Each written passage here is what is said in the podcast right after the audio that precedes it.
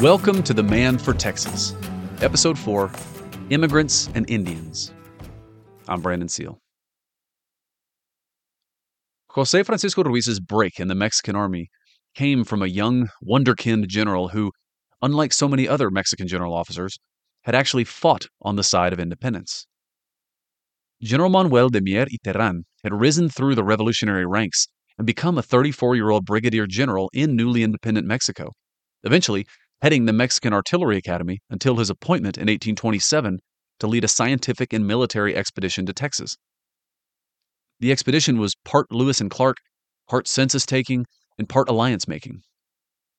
Since independence, East Texas had begun to fill up with the Indians being pushed out of the United States, and ironically, also with some of the same Anglo-Americans who were doing the pushing out. As many as 10,000 immigrant Indians descended into Texas in that decade. Kickapoos, Alabamas, Cushatas, Delawares, Shawnees, Cherokees, and more. To the extent that these newcomers could be integrated into the Mexican economy and accepted by long-term residents like the Lipanes and the Comanches, it boded well for the economy of the region, which had always been driven by trade with Native America. For the same reason that he was open to new Indian immigrants, Ruiz and many of his Tejano allies were in favor of these new Anglo-immigrants. Not just because he had lived amongst them for many years in his decade of exile after the Battle of Medina, during which he had fought and bled alongside them, in fact, but because these Anglos brought capital and access to the American economic juggernaut. Mier y Terán was much more alarmed than Ruiz by the growing Anglo-American population, particularly by their lack of assimilation into Mexican society and their almost total lack of appreciation that they were actually in another country. His reports back to Mexico City would lead directly to the law of April 6, 1830, which forbade any new Anglo-immigration into the state. There was no possible better man to implement this new law, but also to manage these dual waves of immigration than 47-year-old José Francisco Ruiz. And he got the opportunity. His familiarity, even fame, amongst the native Texans now preceded him, and even newcomer Shawnees soon heard about a Tejano captain in San Antonio they needed to go see, quote, good man, no lie, and a good friend to the Indians, Ruiz, end quote.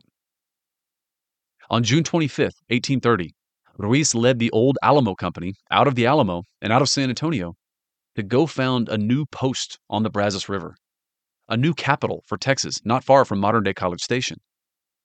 The new settlement was to be called Tenochtitlan, named after the old Aztec capital, a not at all subtle attempt to reaffirm Texas's Mexican identity.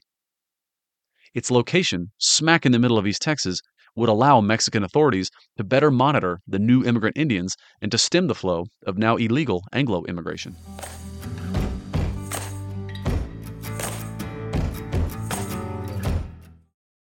Mexico had a very unique conclusion to its fight for independence.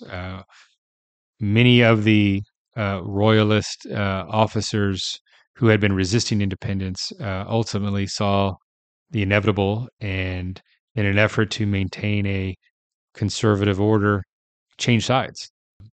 Ruiz himself was in the middle of his Comanche diplomacy when that happened. He's given, as part of his pardon and as part of his Comanche expedition, he's given a military commission again. He's thrust into a situation where he's serving alongside the people that he has been fighting for the last 8 years, fighting with great effect. And so there is an obvious tension there, a reluctance by these Mexican officers to give him assignments. He finds it very frustrating. He sends off a series of letters to his commanders, even to the president of the Mexican Republic, asking for an assignment, asking for a command. The posting to Tenochtitlan was Ruiz's time to shine, however. It required the exact skills that he had. It needed a motivated administrator. It needed a diplomat with contacts in the native world. And it needed an established local, comfortable dealing with the new Anglo-immigrants under Stephen F. Austin and others. Ruiz proved to be all three. And yet the job almost killed him. Here's a letter from October 30th, 1830, just 4 months into the posting. Quote, ah, my friend, if you could but examine my heart, what sad ideas you would find in it. I no longer desire any power at all. I no longer aspire to anything, except to devote my last days to silence. If only I could recover the tranquility which my spirit has lost. Patience, and let us leave it to time, for perhaps nature will bring things back into order." End quote. Despite what he'd been told, and despite even the government's grand ambitions for what this new posting in Tenochtitlan should be, Ruiz got virtually no support from the central government. The bureaucracy and the inefficiency of the Mexican Republic becomes very plain and obvious very quickly. It's a very difficult assignment. There's no infrastructure whatsoever.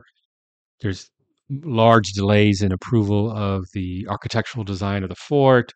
Supplies, reinforcements, all are lacking. And Ruiz eventually has to lean heavily upon Austin for supplies, for reinforcements, for assistance, and even for personal communications. At one point, Austin sends Ruiz a package of coffee and pan dulce and say, "Hey, brother, stick it out."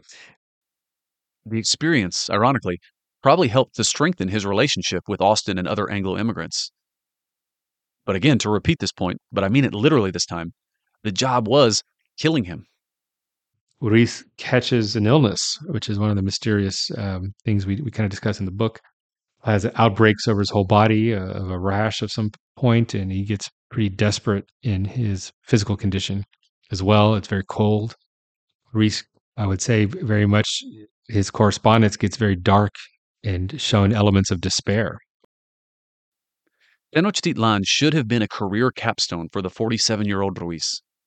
An independent command, founding a new city, living on the edge of the frontier on which he had made his name. Instead, it shattered his faith in the prospects of the young Mexican Republic. And eventually, he'd had enough. There are uprisings in Anahuac and other places where he's ordered to march to. He flat out refuses, and he abandons the project. He ultimately says, "I'm going to march back to San Antonio, and you can do with it what you will."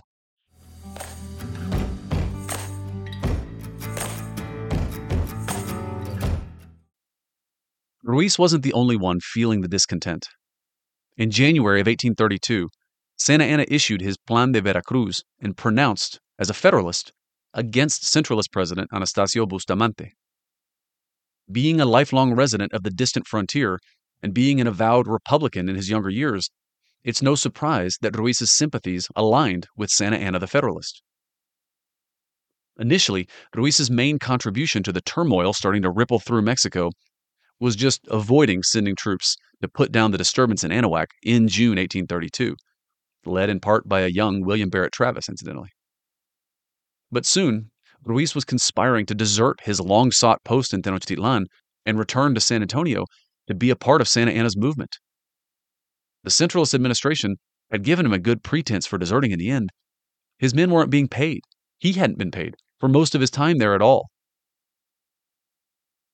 Ruiz managed to make his way to San Antonio by September, and on September 14th, 1832, for the second time in his life and after much deliberation, he pronounced himself in revolt against his government. On the next episode of The Man for Texas. Thank you for listening. Thanks to Art Martinez de Vara for joining us on this episode, and go check out his book about José Francisco Ruiz called Tejano Patriot. You should also go buy the audiobook, read by me, under the same name, Tejano Patriot, and available wherever you buy your audiobooks. For more information about Art and his projects, go check out artmartinezdevara.com. And for more information on my projects and past podcasts, you can go to brandonseale.com.